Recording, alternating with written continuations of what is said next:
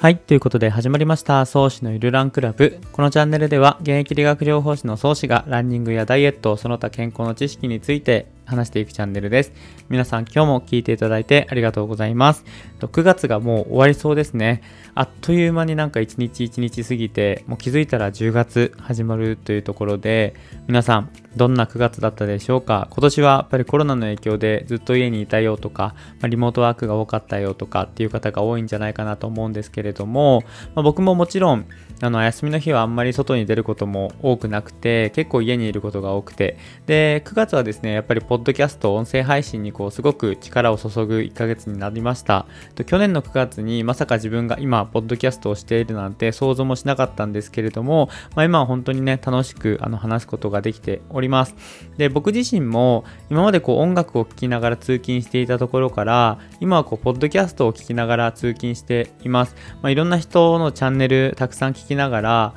歩いたり通勤したりあとは掃除したりするんですけれども最近聞いたポッドキャストでめちゃくちゃこう笑ったエピソードがあるのであの紹介させていただきます。えっと、ゆとりっ子たちのたわごとっていうチャンネルがあって、えっと、ゆとり世代の女子2人が話すあのポッドキャストチャンネルなんですけれどもそもそもこのお二人がめちゃくちゃ面白いんですけれどもその中でも、えっと、第86回1日50回死にたくなる絶望社長のたわごとっていう回がすごく面白かったのでご紹介させていただきます。えっと、確かオトバンクの久保田さんをゲストにお招きしてあの3人でお話しされてるんですけれどもあの久保田さんのすごくネガティブなところがめちゃくちゃ面白いというかすっごいキャラがにじみ出ててあこんなにネガティブな人がいるんだ。でしかもあの久保田さんってま社長されてるのにこんなネガティブで、まあ、すごいなって思いながらなんか逆にそのネガティブさが人間らしくてよかったりするのかななんて思ってですね、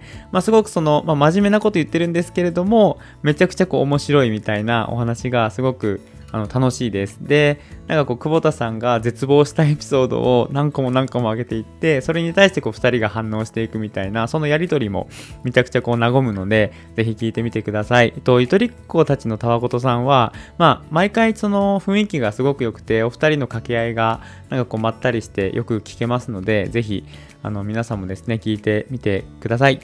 で、まあ、えっと、その中で出てくる久保田さんがですね、もともとマラソンすごく得意な方で、実はサブ映画されてるんですね。えっと、サブ映画っていうのは2時間50分、えっと、江頭2時50分にかけて、えっと、フルマラソンをですね、2時間50分切るとサブ映画っていうんですけれども、まあ、久保田さんは本当にめちゃくちゃ早くて2時間50分を切ってるランナーさんで、あの、僕もですね、それ目指してるんですけれども、まあその久保田さんが、話されてるっていうところで僕もランニング仲間というかランナーとしてなんかこう思うことがあるというかなんか久保田さんに対して親近感が湧きましたのでなんかぜひですねあの走ってる方でもしこのラジオ聴いてる方はぜひ聞いてみてください。一応概要欄にリンク貼っておこうと思いますのであの Spotify のねリンクを貼ろうと思いますのでぜひ聞いてみてください。で、今日お話しするのは、プランクのお話をしていきます。プランクっていうのは体幹トレーニングの一種で、最近ですね、スタンド FM っていうあの音声配信アプリで、あのライブ配信の中で、フラットさんっていう方の、えっと、プランクチャレンジに僕もよく参加しています。で、どういうことかっていうと、まあ、プランクをあの何分できるかを競うんですよね。で、何人かやって、その中でこう脱落何人かしていく中で誰が一番最後まで残っているかみたいなチャレンジがあるんですけれども、僕ですね、と、プランクとか体幹トレーニング系がめっちゃ苦手なんですよね。陸上部だった時もなんですけど、なんか補強とか体幹トレーニングって言われると、うってなるような感じで、あの、あんまりそういう筋トレ系があの好きじゃなかった人です。で、プランク久しぶりにやったら、あの、フラットさんとか他の方々って、まあそんなにこう、普段運動習慣があるような方じゃないけど、なんか負けちゃったりとかして、僕3分ぐらいしか持たないんですよね、マックスでも。だから、なんかそれがめちゃくちゃ悔しくて、なんか今プランク練習してるんですけれども、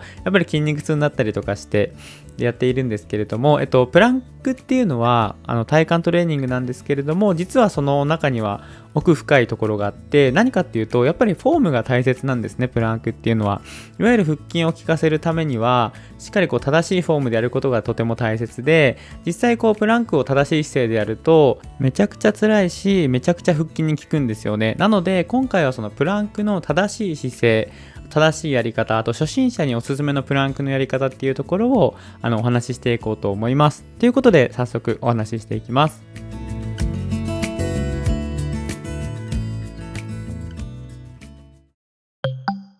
はい。ということで、プランクのお話なんですけれども、プランクっていうのは正しい姿勢っていうのがあります。で、基本的なプランクの姿勢っていうのは、まあ、うつ伏せに寝た状態で肘を立てて、つま先立てて、お腹を浮かすような感じで、やられる方が基本的な、それがやっぱベーシックなスタイルだと思うんですけれども、まあ、それでいいんですけれども、実はですね、プランクっていうのは、あの、代償動作っていうのが非常に出やすいトレーニングでもあります。っていうのも、やっぱり一枚板のように体をすると、すごく腹筋に効いてきて、あの、その体勢って非常にきついんですよね。なので、どうしても腰が反ってきたりとか、あの、背中が丸まってきたりとか、肩が上に上がっちゃったりとか、まあ、いろんなそ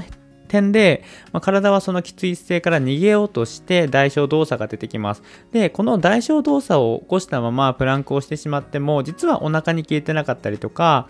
あんまりこのどこに効いてるかわかんないっていうような状況に陥りやすいんですよね。で、僕が臨床でよくこのトレーニングを教えていた時も、あの正しい姿勢でできていない方っていうのは、まあ、意外と多かったです。で、そこで、まあ、理学療法士が直接あの修正していって、実際正しい姿勢でやらせると、めちゃくちゃきつくて、なんか本当に今まで3分持ってた人が1分で終わっちゃったりとか、そのくらい実はきついんですよね、プランクっていうのは。なので、しっかりと正しい姿勢でやってあげることが非常に大切になってきます。じゃあ、正しい姿勢って何かっていうと、まあ、さっき言った通り、うつ伏せに寝て、肘を立てて、つま先を立てて、体を一直線にする。で、後頭部、背中、お尻と、まあ、棒が1本乗っているような感覚で、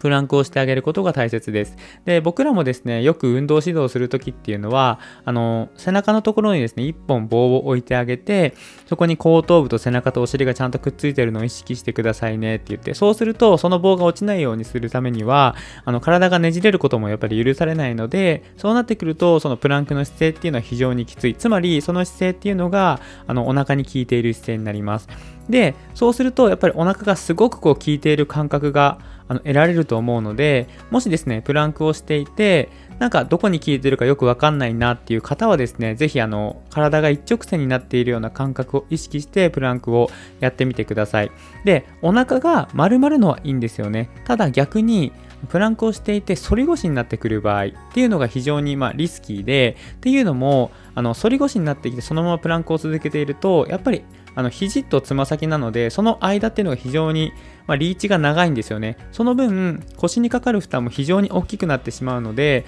あの反り腰になっているっていうことは、腹筋の力も抜けている状態なので、ダイレクトにあの腰にストレスがかかってきます。なので、腰が反ってしまって、背中がめちゃくちゃ痛くなる場合は、そのプランクはあの間違ってますし、あんまりこう長時間続けない方が良かったりします。なので、そのしっかりとその正しい姿勢でやることっていうのは、まあ、腰痛予防にもなりますし、まあ、腹筋がしっかりと働いてくれる一要因になりますので、そこはちゃんと意識してあげるといいと思います。なので、まあ、まとめるとですね、肘とつま先をついた状態で体を一枚板みたいにする。で、背中とかに棒が入っているような感覚で、後頭部、背中、お尻と一直線にこう棒が乗っているような感覚を意識して体がねじれないようにしてあげる。そうそうすると非常にプランクっていうのはきついし、効くあの種目になりますので、ぜひ試してみてください。で、まあ、初心者の方におすすめなのは、えっと、今までお話ししてきた姿勢っていうのは、肘とつま先、つまりこの姿勢って、エルボートゥーとかって言うんですよね。で、初心者でこれからプランク始めようかな、筋トレ始めようかなっていう方は、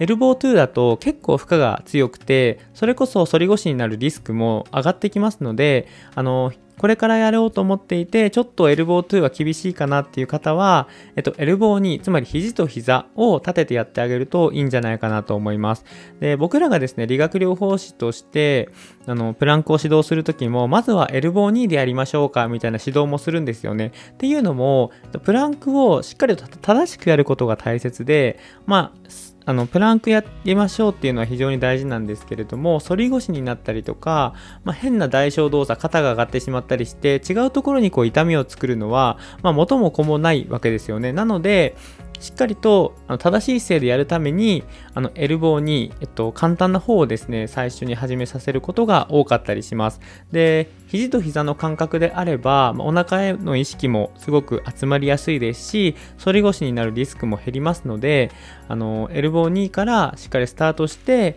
徐々に慣れてきてからエルボー2、肘、つま先の感覚でやってあげると非常にいいんじゃないかなと思います。で、やってみるとわかるんですけれども、まあ、肘と膝のですね、感覚でも十分にお腹は意識できますし、あの、しっかり筋トレしたなっていう感覚は得られますので、まあ、これから始めようと思ってる方とか、ちょっと代償自分出てるかもしれない、反り腰になりがちかもしれないっていう方は、最初、エルボー2でお腹に入る感覚を意識して、そこからエルボー2に持っていく、そのスタイルがすごくこう、まあ、運動としてはいいんじゃないかなと思いますので、まあ、プランクをなんか自分ってめちゃくちゃ長くやってて、なんかどこに力を持っていってるのか、なんとなく感覚がわからないとか、なんか腰が痛くなっちゃうんだよね、肩が痛くなってくるんだよねっていう方はですね、エルボー2から始めて、で徐々にレベルアップしていくのが、まあ、正しいやり方なんじゃないかなと思いますので、ぜひ皆さんやってみてください。で、今回、まあ、こう参考になりそうな記事とか動画をですね、まあ、概要欄貼ろうと思いますので、もしよかったらそちらもチェックしてみていただいて、ぜひ映像とか、まあ、文面でチェックしてみてくださいっていうのが今日お話したかった内容です。長くなりましたけれども、最後まで聞いていただいてありがとうございました。はい、ということで終わりになるんですけれども、ゆるランクラブでは皆様からのお便りを募集中です。まあ、お体のお悩み、あとは番組に関する質問、感想などなど、まあ、概要欄、あとはプロフィール欄にある応募フォーム URL からどしどしお送りいただけるとすごく嬉しいです。ということで、これで終わりにします。最後まで聞いていただいて本当にありがとうございました。それではまた次の配信でお会いしましょう。さようなら。